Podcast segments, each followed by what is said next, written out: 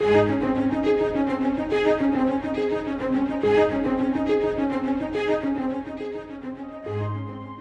live in a very mobile world. Everyone is in a hurry to get somewhere. Throughout Scripture, God often taught people the greatest lessons along the journey. Today, we continue with Scott Pauley our study through the great journeys of the Bible. Our prayer is that you will rediscover the adventure of walking with God.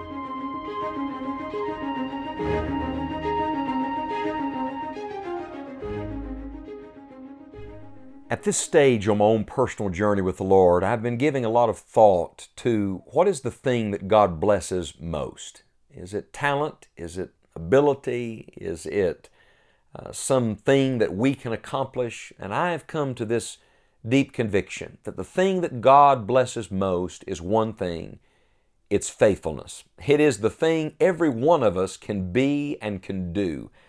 Uh, the Bible says that most men will proclaim everyone his own goodness, but a faithful man who can find? The New Testament declares that it is required in stewards that a man be found faithful. And so today, I want you to take a quick journey with me, if you will, with a man in the Old Testament who I believe is the epitome of faithfulness. He is the example of what faithfulness looks like, and that is Daniel. The Bible says in Daniel chapter 1, verse 1 In the third year of the reign of Jehoiakim, king of Judah, came Nebuchadnezzar, king of Babylon, unto Jerusalem and besieged it.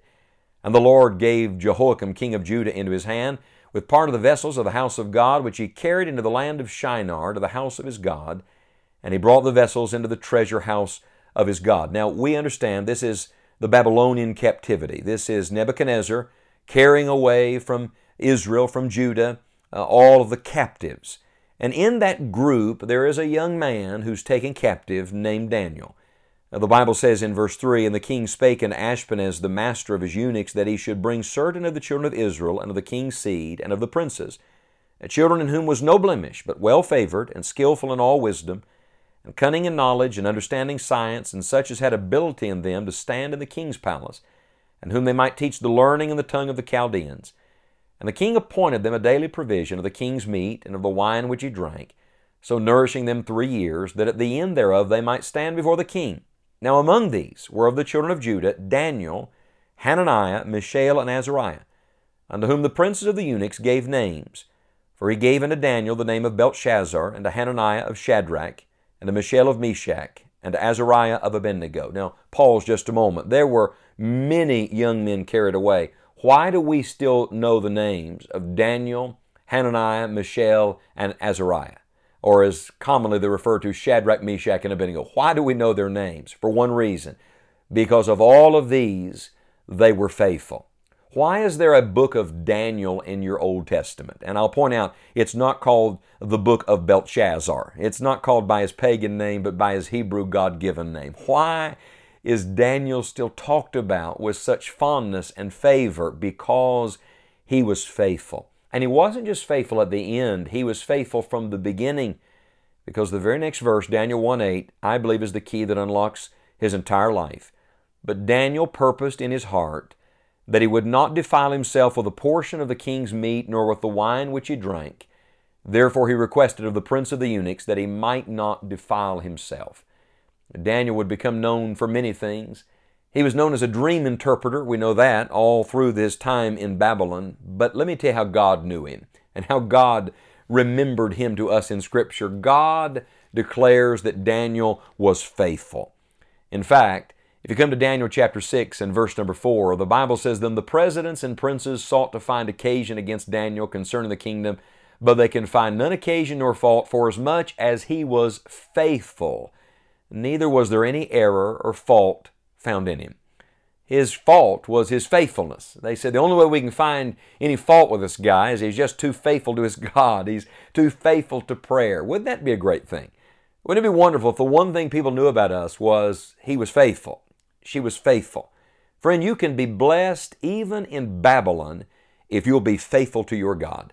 Let me give you a few simple thoughts that come from this opening chapter of Daniel's journey, Daniel chapter 1. The first is this that faithfulness is not bound by geography. Uh, he was carried into a strange land. Everything that he knew that was familiar had passed away, but he's still faithful.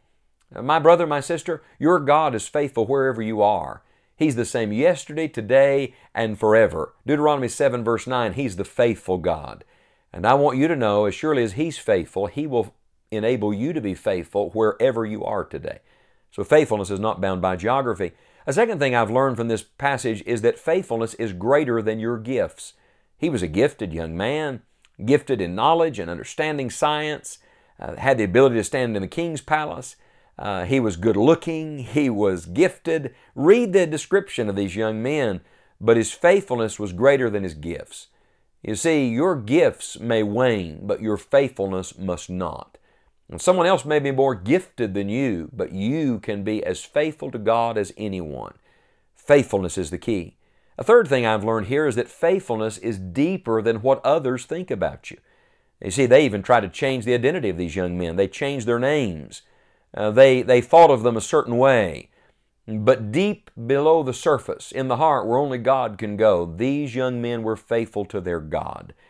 Your identity is not wrapped up in what others think of you, but what God knows about you. I ask you, does God know you to be a faithful person today? And then I've learned in this passage that faithfulness is the root of all favor. Repeatedly in the book of Daniel, Daniel's brought into favor. Whoever the king was, he was in favor with them. He was in favor with men because of his faithfulness to God. We've got too many people today trying to gain and curry favor with men. You don't get favor with men first. You get favor with God first. God gives favor with other people. And I tell you that God gives favor to those who are faithful. Then I learned that faithfulness is more strengthening and satisfying than anything this world has to offer. You remember at the end of this story, he's purposed not to defile himself with the king's meat, uh, not to drink the wine that the, that the king sent. And when you come to verse 12, he says, Prove thy servants, I beseech thee, ten days, and let them give us pulse to eat and water to drink. And then let our countenances be looked upon before thee, and the countenance of the children that eat of the portion of the king's meat, and as thou seest, deal with thy servants. So he consented to them in this matter and proved them ten days. And at the end of ten days, their countenances appeared fairer and fatter in flesh than all the children which did eat the portion of the king's meat. I'm telling you, God's way is the best way. I wonder, would you say for the next 10 days, I'm going to work at just being faithful to God? And I tell you, at the end of your 10 day test, you'll find the same thing that Daniel did, and that is God is better. God is greater.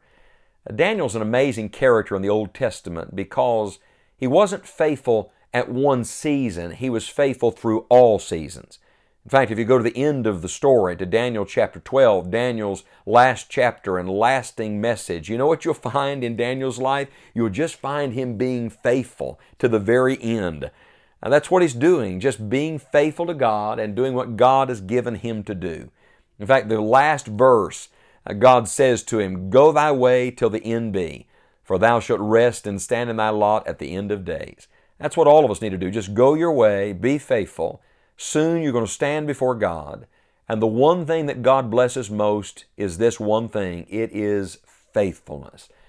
You see, Daniel lived through the entire 70 year captivity.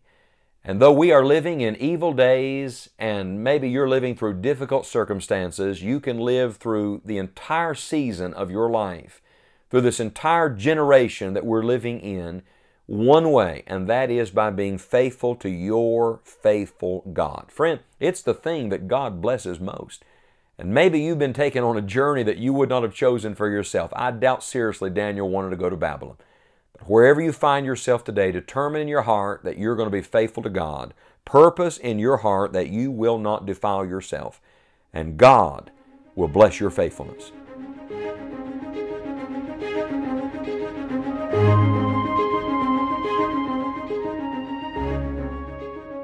Thank you for joining us today for this time in God's Word.